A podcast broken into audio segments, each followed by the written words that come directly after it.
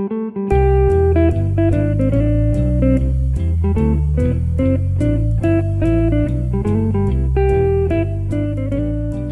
welcome to Ona Ross and Carrie, the show where we don't just report on fringe science, spirituality, and claims of the paranormal, but take part ourselves. Yup, when they make claims, we show up so you don't have to. I'm Ross Blocher. And I'm Carrie Poppy. Did that convince you? I didn't think so. I'm Carrie and I'm here by myself. And Ross actually went off to CSICon. That's a convention put on by the Center for Inquiry and the Committee for Skeptical Inquiry. They have a bunch of science themed speakers and uh, people who are experts in outreach and things like that every year. And Ross was there earlier this October and snagged this cool get of chatting with David Mikkelson from Snopes. So, y'all have probably heard of Snopes, but it's a great website for fact checking and source monitoring anything that you see on the internet. Well, since I didn't get to be there, I get to be here, giving you this intro. I'll be back for the outro, and in between, I'll let you know who sponsored this episode. Who do you think it is? Who do you think? Exciting stuff. Here's Ross and David Mikkelson. Well, I'm very happy to have today David Mikkelson.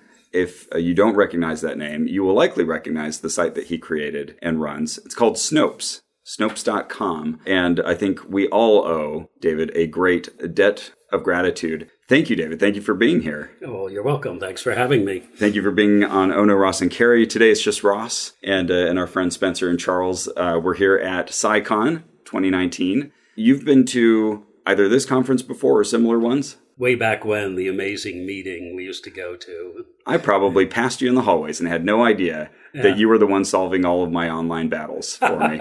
Actually, I used to go with a friend of mine who lived here in Las Vegas, and we thought, you know, this is kind of boring. It'd probably be more interesting to go to the other side and go to the UFO convention and the Bigfoot, Bigfoot convention with the true believers. Oh, you're talking my language. Well, that's what I do. This is Yes. rare that I'm uh, with the other skeptical crowd rather than the flat earthers or what have you. So uh, maybe you'll want to join us on a future investigation or something. Let's tell our audience a bit about Snopes in case for some reason they don't know. I, I don't know what rock you have to hide under for the past 25 Five, years. yes. Wow. Uh, Yeah. To have not heard of Snopes. But yeah, you started in the year of The Lion King. That's how I see 1994. I see. Yeah, what got Snopes going? What started this? I wish I could claim I had the foresight 25 years ago to recognize, you know, this internet thing, fake news, is going to be a big problem come the 21st century. So I'm going to get a head start on it. But no, I'm not really that visionary. Uh, it was just kind of a hobby that got out of control. I worked for a very large computer company, so we were kind of hooked into the internet before most people had heard of the internet Uh huh. back in the old Yeah, 1994. That's Yeah. the very early days. People are on Netscape, yeah Navigator, and, right back in the the Usenet news group days so and there were no blogs even at that point. no no search engines no YouTube Yeah, no uh, social media Yeah, Alta Vista and Yeah. uh, Dogpile. right I worked for the company that made Alta Vista yeah. Oh, really? Yes. Um, Okay. I was letting people go back, situate themselves where they were in 1994. it's like the Big Bang Theory episode where they're, they're doing favorite non-existent search engines, you know, the past. But, Right. um, uh, just sort of, I'd been involved in old news groups about urban legends and Disney, and sort of when the first graphical browser came out from Mozilla, I sort of started writing up little Disney-related urban legends. Um, Okay, this is kind of fun because Carrie, my co host, her other podcast is called Hidden Mickeys, and she talks about the deep, seedy underbelly of Disney and uh, did a very good investigation of the rumors around Walt's head. It turns Yes. out he actually was interested in cryogenics, but he didn't have his head frozen or any part of him. Actually, that was one of the first investigations we did, Really? sort of, which was going out to Forest Lawn and actually photographing, you know, the burial site or at least the, the marker there. For anyone who wasn't uh, able to access California or Glendale, at least uh, give them a, a vision of, of his grave. yeah, and well, I sort of kiddingly was trying to round up people on the internet to, to hide in forest lawn overnight to dig up the spot to see exactly what was there. This is the deep kind of investigative digging that Snopes does, Yeah. even before it's Snopes. yeah, and uh, so you know, as I talked about uh, with you before, you know, kind of like figuring out a way to get into Club Thirty Three, which was Mhm. still a big mystery because it wasn't on the internet, and I just sort of, you know, the the basketball court in the Matterhorn, all those sorts of things. Oh yeah, the, I, I have been in there. all the the hidden, supposedly hidden risque stuff in Disney movies. That's really where what Snopes started as, and then. Uh, when I ran through all the Disney legends I could think of, I sort of branched out into different categories, and then uh, my wife at the time started chipping in, and we were intending it to be kind of like a Wikipedia for urban legends. Yeah. Not with the wiki part of everyone editing it, but just sort of this authoritative encyclopedia to urban legends. And that's why it was originally called the Unwieldy Urban Legends Reference Pages and Urban reference. Urban page. Legends Urban Reference Legends reference, reference page. pages. Ulurp. ULRP. Right. Url. Yeah, that doesn't roll off the tongue. No, it does not. Okay, So, I'm going to work so hard not to go down the rabbit hole of wanting to talk about Disney specific stuff. I worked for Disney, uh, to mention working for big companies, and uh, love that kind of history. So we'll talk about that some other time, some other podcast. so um, it kind of quickly took a left turn because as we were just discussing, this was way back before search engines, even when like Yahoo was hand compiling. Yeah, just an index. directories of websites, and Yeah. so it, Did you get on that index? Yeah, yeah, but you know, it's all word of mouth, really. But Mhm. it, it kind of quickly became this place where just everybody emailed anything questionable they came across on the internet or even in the real world, and so it was all the dying children uh, trying to collect the the largest number of business cards or birthday cards or Christmas cards, and lots of computer mm-hmm. virus warnings, mm-hmm. many of which were hoaxes, and missing child appeals, many of which were hoaxes. You know, before there were kind of clearing houses for all that stuff like as there are now. It was just kind of And there was no Wikipedia at the time. right. And, So, so which came first, kind of the website format or the name Snopes? well, I started using the name Snopes way back in the pre-web days. Okay, well, yeah. What's the origin of this term? Snopes is the name of a family of characters that appear throughout the works of William Faulkner. Oh, and that has absolutely nothing to do with anything other than just way back when I, I was familiar with Faulkner's work. So I like named my cat Snopes. I had a personalized plate that said Snopes, and so my college roommates called me that. And when I started posting on the old news groups uh, on the internet, I just thought there's, you know, whatever, 20 million Davids out there. Who's going to remember David? I need like a nom de net. So I Yeah. started using Snopes, and it really just worked out fortuitously. yeah, now it's become a verb. Yeah, it's kind of like you said, Amazon or Google. It's short, it's catchy, it distinguishes you. Yeah, distinguishes you from competitors because everybody else in our space is, you know, fact something or something check or Mm. truth something, and we're the ones are not. so Yeah, we did a similar thing, at least with our podcast, that it's called Ono Ross and Carrie because there's no indication from the name itself what the podcast is Yes. about. So, yeah, Snopes itself at least has just become a, a household name. Yeah. Uh, so, okay, so it wasn't anything to do with Snoops, uh, the character from The Rescuers, uh, which No. is what what my crazy conspiracy believing cousin Catherine calls it. She calls it Snoops. we actually did once get a cranky, irate email from someone who threatened to report us to the Faulkner Foundation or something. Oh, really? apparently not realizing that there are a number of people in the world who actually have the surname Snopes. It's not Oh, like he invented it. It's not like we called ourselves Sherlock Holmes or something. you As know. soon as you settle with all of those families, uh, then you can come after me. Uh, that's funny. It reminds me of, I think it was Murray Gell-Mann who named the quark after a James Joyce reference, you know, three quarks for Muster Mark. So he made that his new uh, particle name. Anyways. Well, you know what? uh, To step back even a little bit farther, again, let's say somebody at this point is still not familiar with Snopes, they haven't been there. Uh-huh. The, what's the basic format? So y- Oh. you come to Snopes if you've heard an urban legend or someone shares a claim that could be true or false. Yes. And they get to see a synopsis telling them either it's true, it's false, it's mostly false, somewhere in between, and then an explanation, right? Yes, I mean, most of what we're doing these days, unfortunately, is political because that's what's consuming everyone in the era of fake news and Yeah. and, and post truth and all of that. But so, Boy, your work is cut out for you. yes, so if you've you know someone's forwarded you this screed about you know some company is funding you know genocide of gay people in uh, you know some African country or just something that sounds really you know, horrible or hard to believe or you know Nancy Pelosi is going to become vice president if Trump resigns or some vexing question Right. you know And so then somebody just has to, uh, on their online debate forum, all they have to do is go to another tab and just type in Snopes and then that key phrase, that company,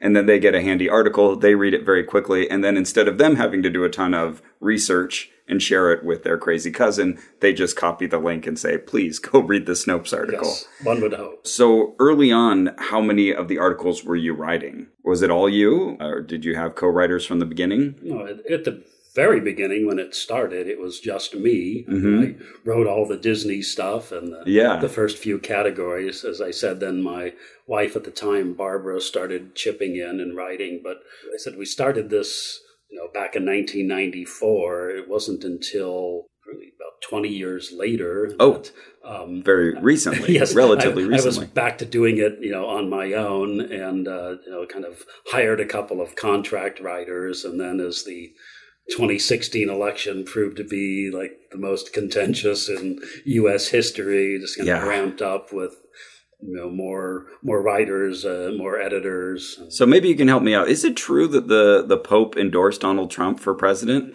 it is not. It's not true. At Yeah. least not the one in Vatican City. Uh, yeah. How, how do you differentiate all of this language around fake news versus hoaxes or parodies? Uh, you know, how, how- Yeah. how do you kind of internally classify all of these things? Well, one is we we avoid the use of fake news really now. One just because it's been completely co-opted. Right. It's really meaningless. It's kind of just like used like urban legend used to be. It's just a, a synonym for false or anything that you News don't that you don't, don't want like. to believe. Just call it you know fake news. Oh, yeah. So and also news doesn't have to be fake to be misleading. Like you can create a 100% accurate article that only tells one side of a story. You know, it's like imagine a, a criminal trial where the prosecution put on a case and it just stopped there and it went to the jury. The lies be- by omission. yeah, it'd be it'd be you know highly misleading. So fake doesn't cover it all. So we're still kind of calling it junk news. Although Hmm. uh, you know apparently our president has moved on to corrupt news. Corrupt media, yes. Yeah, we're not quite calling it that yet.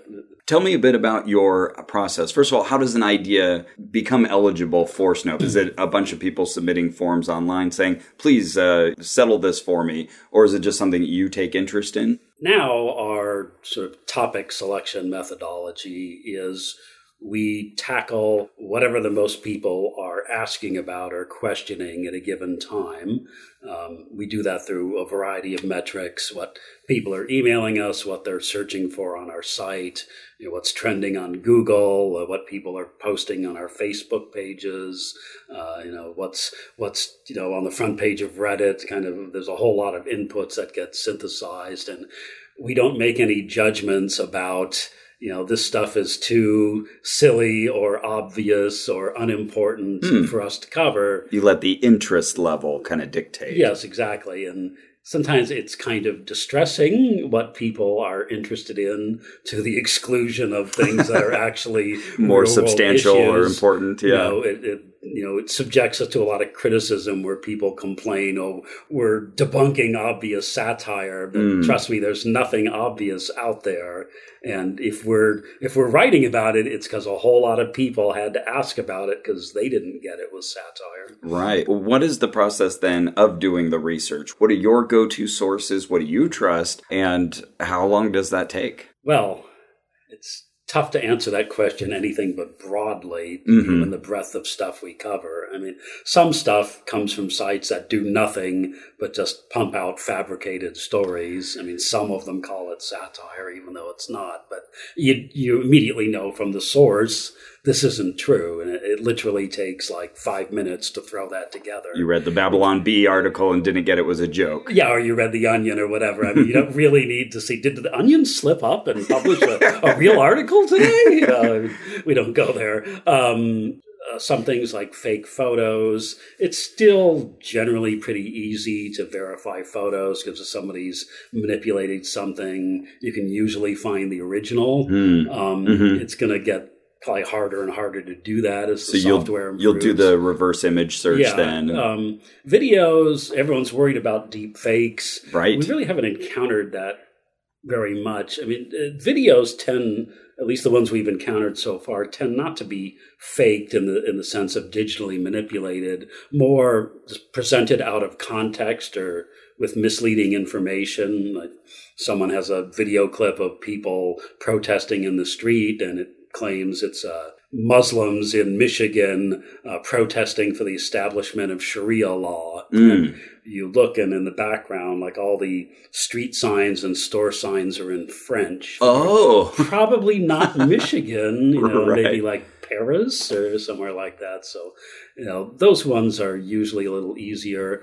Uh, most of other things, they're just some combination of standard journalism and detective work. So, um, you know, it can just be as simple as looking up the text of a congressional bill and does it really say such and such, or finding a transcript to determine if uh, you know, somebody really said whatever during a speech. Other things we have to track down people, have to get comment, you know, from the White House, Right, find you'll- people involved. you'll You do know, original research. yeah, a lot of things are, you know, somebody posts something outrageous on social media, right? They bought a Snickers bar and it was full of maggots, you know, and you got to track them down and ask them, did you, you know, did you send this out to anyone for testing? You know, has the has the Mars company seen it? You know, those, those kinds of things. Get their reaction and.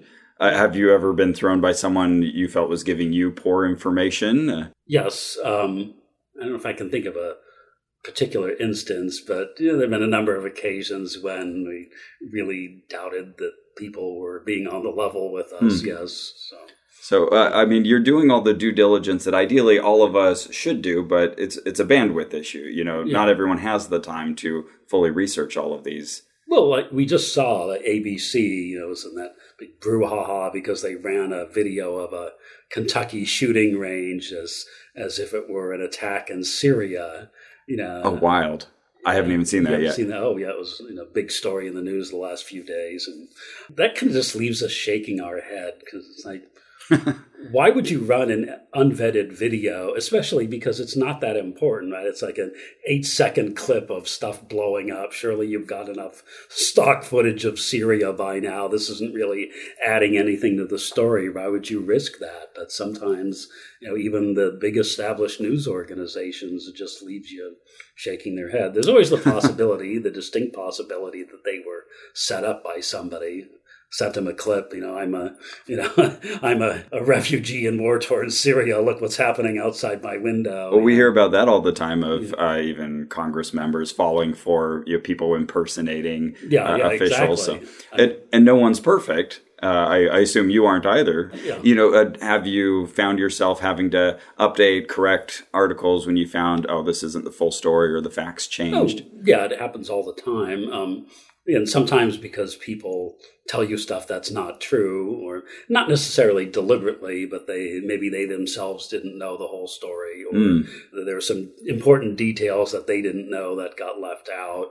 A lot of times things change. You know, something that was not true at the time we wrote it later becomes true. And Oh. you have to go and update it, and it's always um, tricky to figure out which aspect of a story people are focused on because sometimes there'll be like five or six different elements to a story and people are fixated on one Mm. and you address that part yes this is true and then you know a year and a half down the road they're fixated on some element of the story that's false. And So, do we write a new one, or do we? uh, yeah, and so like buttress we, the we change one? the rating, then people go, "Ah, see, you were wrong." Like, no, no, no. It's just the emphasis shifted. It's not like we, you know, blew the fact check. But Fascinating.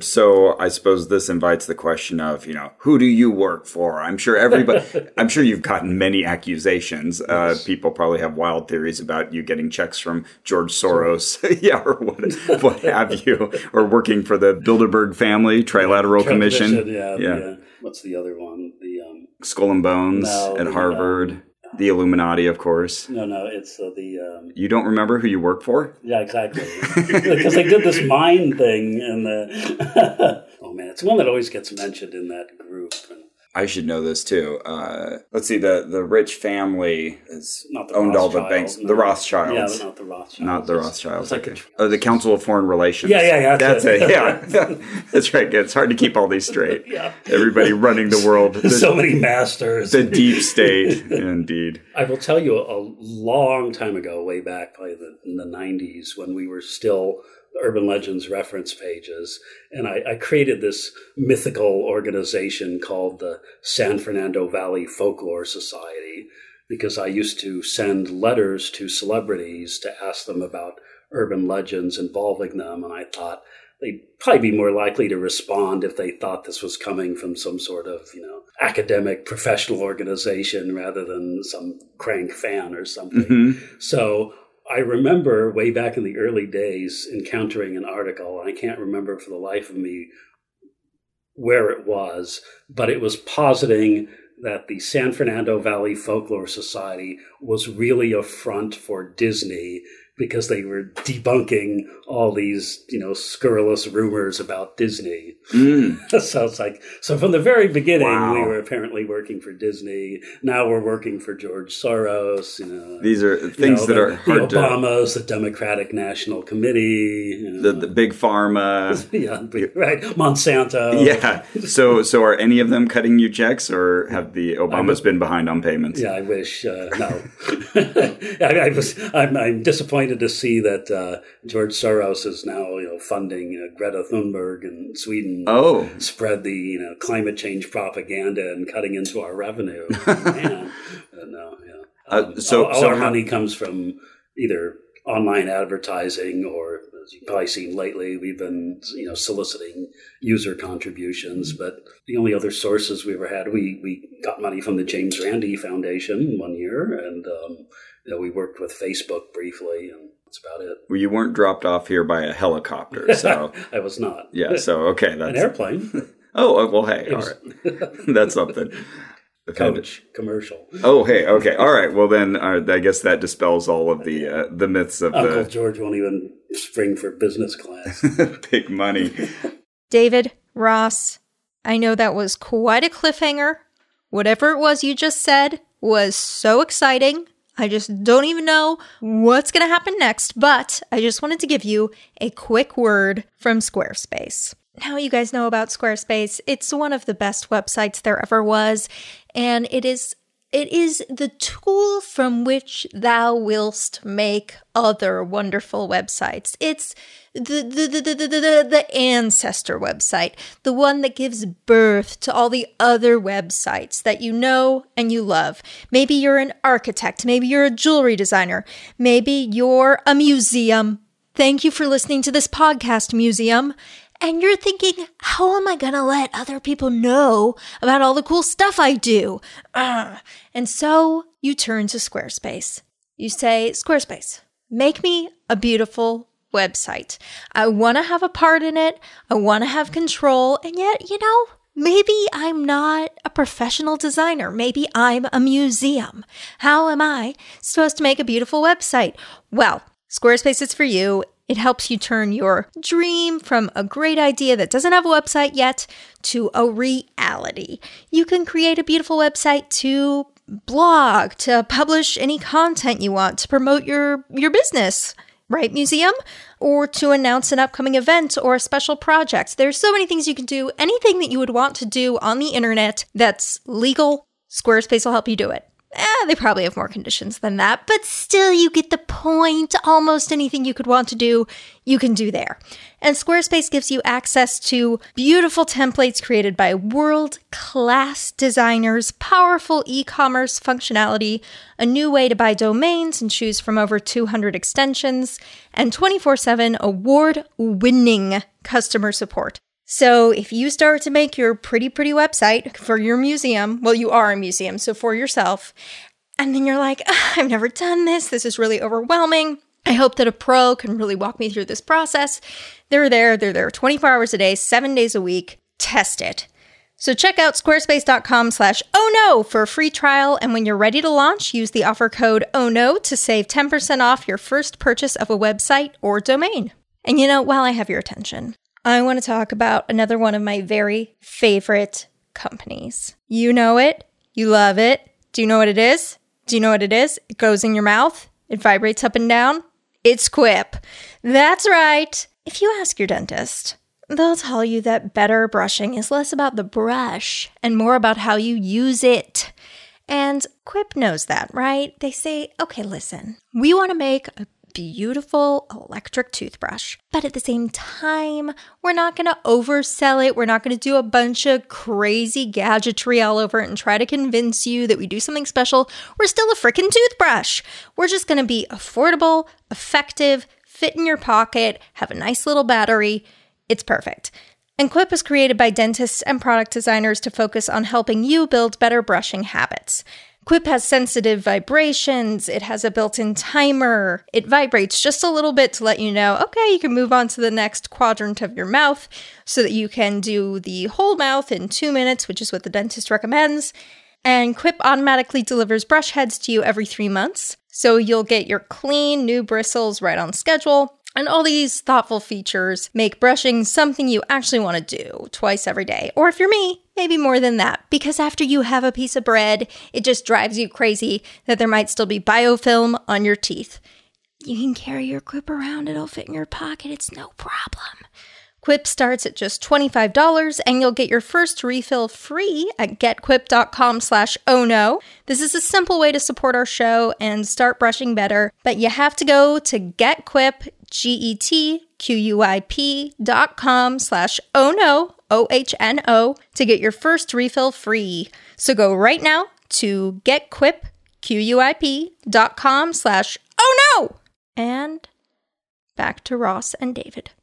So, do you have kind of rules that you set around the topics that you cover for Snopes, like certain things that just aren't within the purview of Snopes? There are a few, I mean, very few. Like, we won't address a rumor that a particular prominent person is homosexual. So oh, yeah. Just not really Tom Cruise, do you care to comment? yeah, really, that's not yeah not appropriate. Um, we don't generally deal with just celebrity gossip kind of rumors. I mean, one just because they're extraordinarily hard to run to ground, and it doesn't really. And you don't fit. want to become TMZ. Yeah, yeah.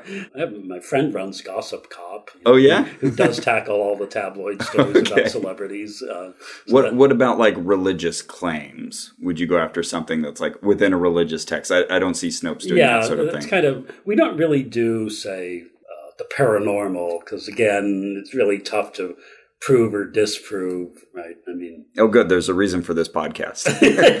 Exactly. I mean it's you know you can tell people yeah no such thing as ghosts. You'll stop bothering us. I don't think you're really going to convince anybody who really wants to believe in them. They're not going to they're not going to be satisfied by a lack of evidence being definitive you know so. Fair enough. You know, you know occasionally we'll do like a video that purports to show a ufo but we're not doing the whole UFO phenomenon. That that was a question Carrie had for you. Is there anything that you've kind of wanted to write about, or a topic that you've wanted to explore, but thought, well, I would need a different platform for that? Yeah, kind of lots of them. Yeah.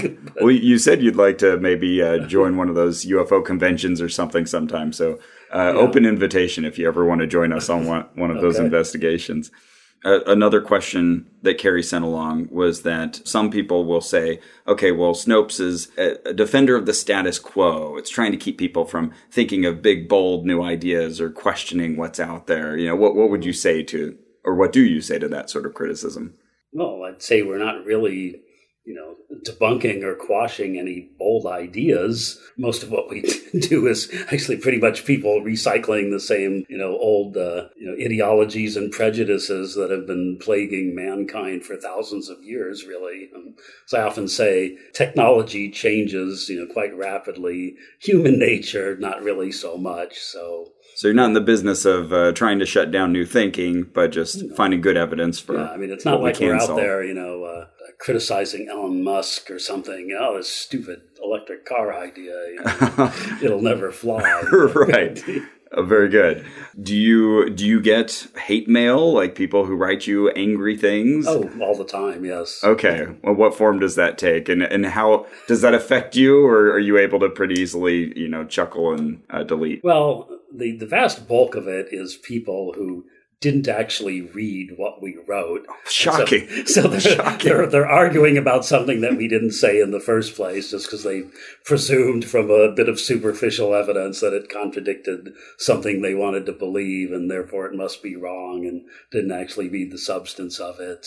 Again, people always pick on topic selection. That's one of the reasons why we have the methodology that we do. Just whatever people are asking about and don't work our own bias of deciding what's important into the mix, but it's often quite distressing to see the results of that, as in, you know, there's some dumb story out there about woman gives birth to litter of kittens in an elevator, you know, that millions of people looking for this. And, you know, there's a rumor out there that, you know, the chemical attack in Syria, you know, that civilians were killed and who did this? Was it the government? Was mm. it Russia? Was it some outside group? Was it, you know, um, some dissident group blaming it on outsiders? That's something that has a real world effect. It's literally a matter of life and death. And yeah, you know, if it if it maybe if it made gasoline prices spike to eight dollars a hmm. gallon hmm. tomorrow, people would be interested in that. But no, they're focused on this woman and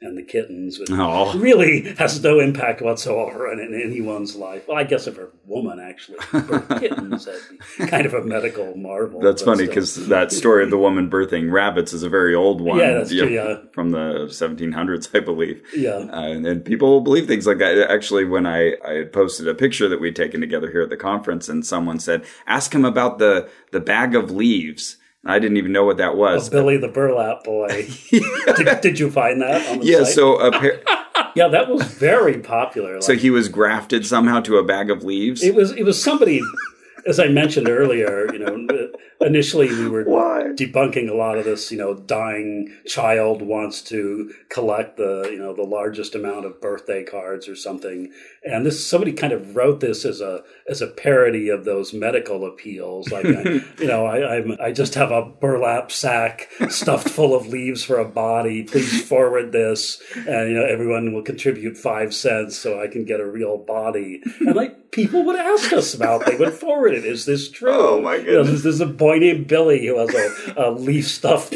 burlap sack. So after you're done, torso, after you're done smacking your forehead with your yeah. palm, you yeah. sit down and start writing the I mean, article. We we originally had a subcategory way back when called "stupid stories," where "stupid" was spelled with three O's for, for, stuff like that, and eventually it's like, no, nah, we can't really be that kind of have you caustic. Ever, have you ever been tempted to be snarky or caustic in your writing? Oh yeah, we, we were kind of in the early days. Oh, okay. It was just kind of a hobby, but it's like everything else is it, you know, becomes, makes money, becomes a business, becomes your livelihood, becomes a company with employees. It's like squeezes all the fun out of it.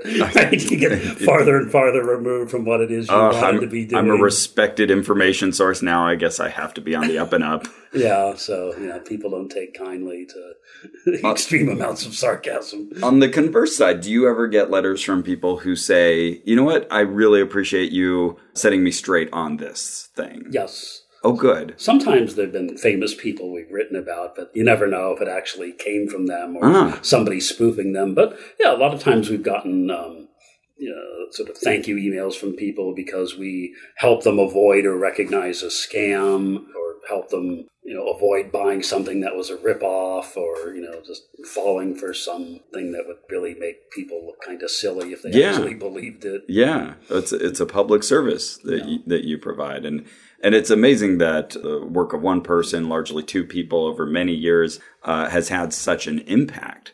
But now you say there there is a staff. How many Yeah. people do you have working on Snopes now? I think it's 16 now. Oh wow. We just hired someone yesterday, as a matter of fact. And I assume they don't all need to work together in an office building somewhere. This is work that can be done online. And right, we don't have any physical office anywhere. We all work virtually. is there kind of a, a giant collaboration board somewhere that just has a list of potential articles and people say, "Oh, I'll hop on that one. Oh, let me take this one." Yeah, in a, in a digital sense, yeah, we've got a big table full of leads, and they're prioritized, and you know, editors assign them to writers, and you know, sometimes we have to reject stuff because it's just not the kind of thing that's possible to do. What does your personal schedule look like? How much of your day is taken up by say writing versus other tasks? Oh, I really don't get a chance to write very much Ah, anymore. okay. There's just so many business and administrative things to do. All those things you were talking about that take the fun out of it. yeah, exactly. Right. Okay. It's a, of course the question is how much time do you spend working every day? Then my you know stock answer was always been you know every waking moment, but not a bit more. But, yeah, it's it's one of those never ending jobs. It's kind of like housework. You you never actually finish it. You just do it and then you start over again. just related to our podcast, we've done things like you know ear candling and the foot detoxes, and uh, joining the Mormon Church and Scientology, uh, various alien groups, etc. Do, do you have any favorite kind of superstitions? Any that you kind of wish were true, or sort of your go-to? Superstitions Yeah. Bigfoot. You know anything that you Oh. love to follow in terms of just seeing the news about it, or Oh, I wouldn't call Bigfoot a superstition, I guess. You just mean just kind of a topic in general. yeah, Well, sort of my favorite topic, I suppose, my topic area is like apocryphal broadcast legends, like all these, you know, risque moments and bloopers that supposedly happened on radio and television because, Ah. you know, just been doing them so long and have negated so many of them, but people swear that they've seen them because it's a recognized phenomenon that people will manufacture memories of things mhm. that they didn't witness but they've heard about so many times um, and somebody ran that experiment like with the, the i think like the uh, disney characters at the warner brothers park or something Do you remember that Int- yeah, yeah, where people remember these things that clearly couldn't have happened. Yeah, that didn't happen. Yeah, and so I mean, and, and people are so incredibly detailed. Like you know, oh, you're wrong. You know, Johnny Carson really did say that because I remember it was the show the night after I graduated from high school, and they have these very precise memories. And it's like, Like Sinbad the movie. yeah, yeah, exactly. Kind of like the, the Mandela effect, Right, sort of right. yeah, Yeah, yeah. How often does Snopes delve into the Mandela effect and quash those particular memories? Uh, not frequently. It pops up from time to It's time. and- Bears. Yeah, exactly. Get over And it. We did an article about the Mandela effect in general, and yes, the Sinbad movie that, that doesn't exist that people remember seeing. Yeah, and the, yeah, I think the Bernstein Bears is mentioned in our page on the Mandela effect because that's a big one for people everywhere. I mean, I probably would have sworn, yeah, it's the Bernstein Bears. Yeah. Oh, yeah. I've definitely fallen for some of those myself. So yeah, some of those.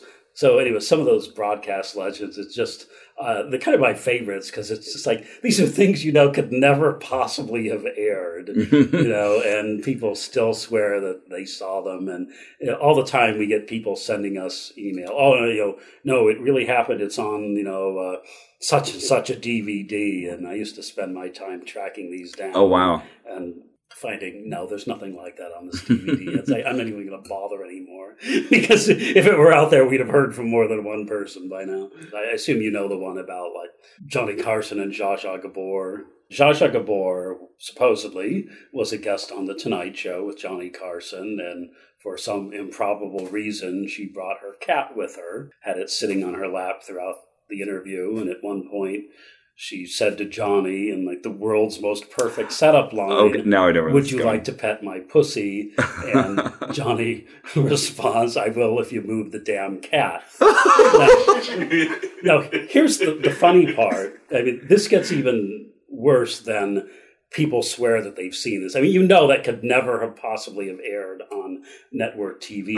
In fact, people usually tell it like, oh, I remember watching it and then the, the screen immediately went black. Like, the Tonight Show was never aired live. It's not like there's somebody sitting on, oh, man, Yeah. now that it's too late, we got to cut Five the show second off. delay. Yeah, but um, the thing is, you could kind of tell the age of, of the people relating the story because it would be Zsa Zsa Gabor or Raquel Welch or Ann-Margret or, you know, the, the starlet varied. Sometimes Jane Fonda, right? So in the, the waning days of The Tonight Show, Jane Fonda was a guest. At one point, she said to Johnny, I have to ask you something. My son told me this story. And she tells the whole story about Oh. Zsa Zsa and the cat. Oh, okay. And Johnny reacts like he's never heard this story before. And he says, No, I think I'd recall that. so, because people usually claim like there was a lawsuit and so they have to deny it and all this. But the salient point is we turn that into a video clip of Jane Fonda asking him that. And Johnny saying, No, it never happened. Mm. We embedded that in our article Yeah. about this rumor. I got to ask you something. Last night, my son, uh, you know, you were talking about Zsa Zsa Gabor earlier. Yeah, and everybody's talking My about it. son said, you know, she was on Johnny Carson show one time. She came there with a cat on her lap, and she said to you, "Do you want to pet my pussy?" And um, my son said that you said, uh, "I'd love to if you'd remove that damn cat."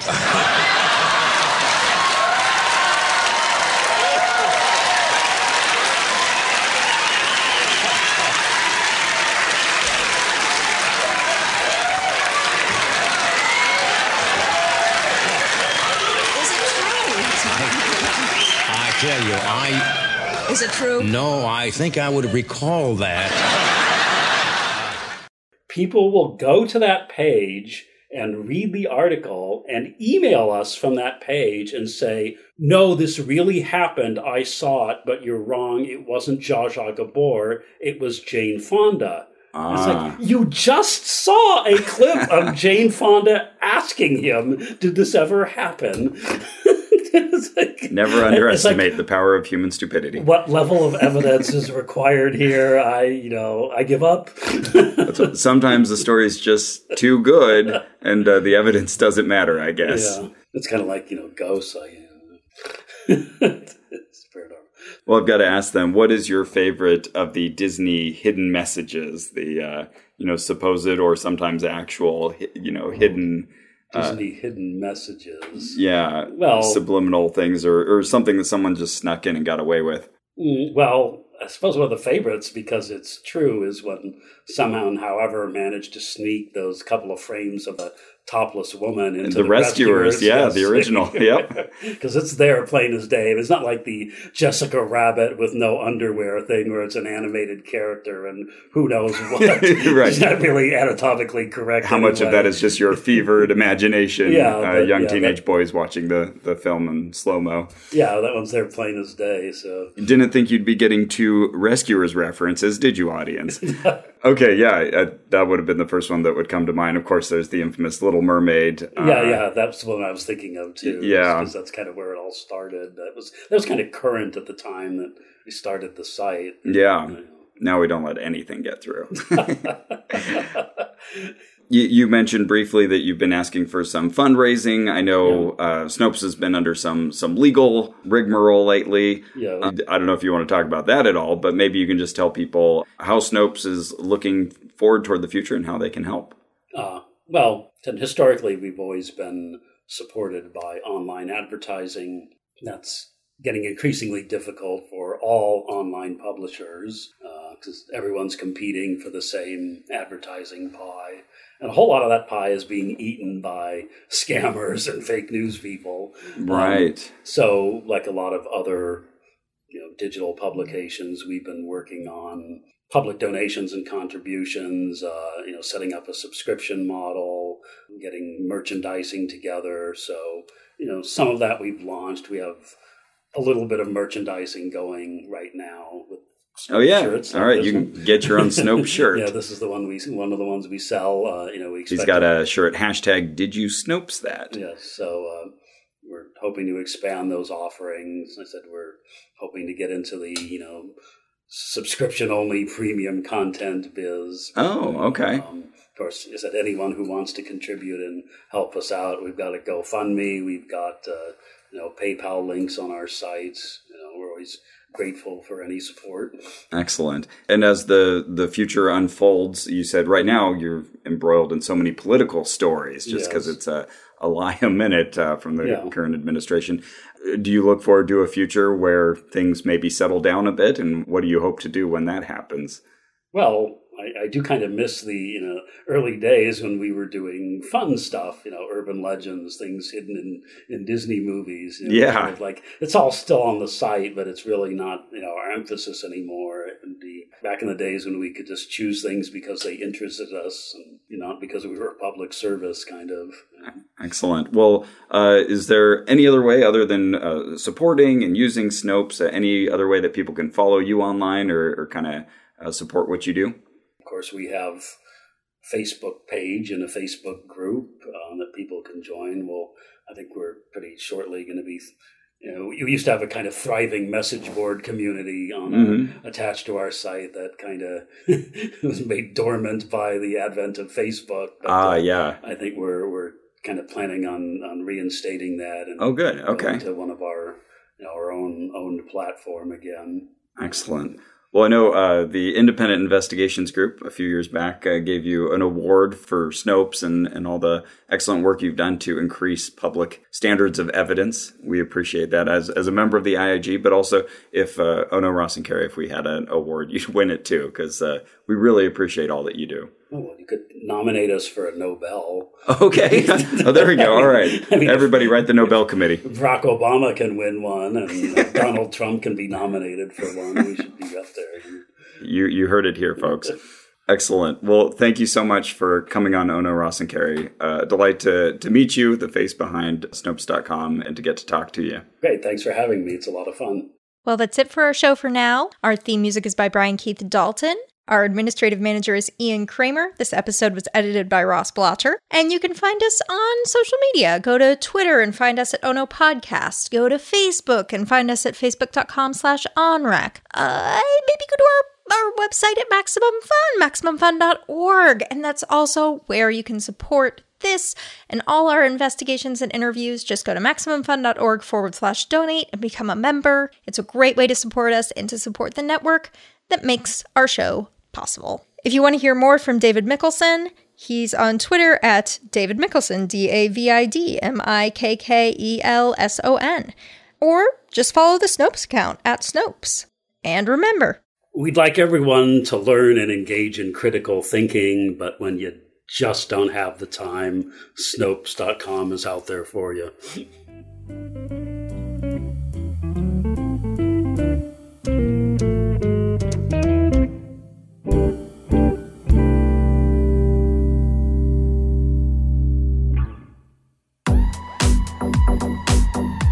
Hi, I'm Dave, Hi, I'm Graham. and we're two house DJs who have been trapped inside our drum machine. We love it here, and we'd love if you stopped by and visited us every week on Stop Podcasting Yourself. here on MaximumFun.org We're just a couple of doofuses from Canada. and listen to our show or perish. Stop podcasting yourself. on MaximumFun.org.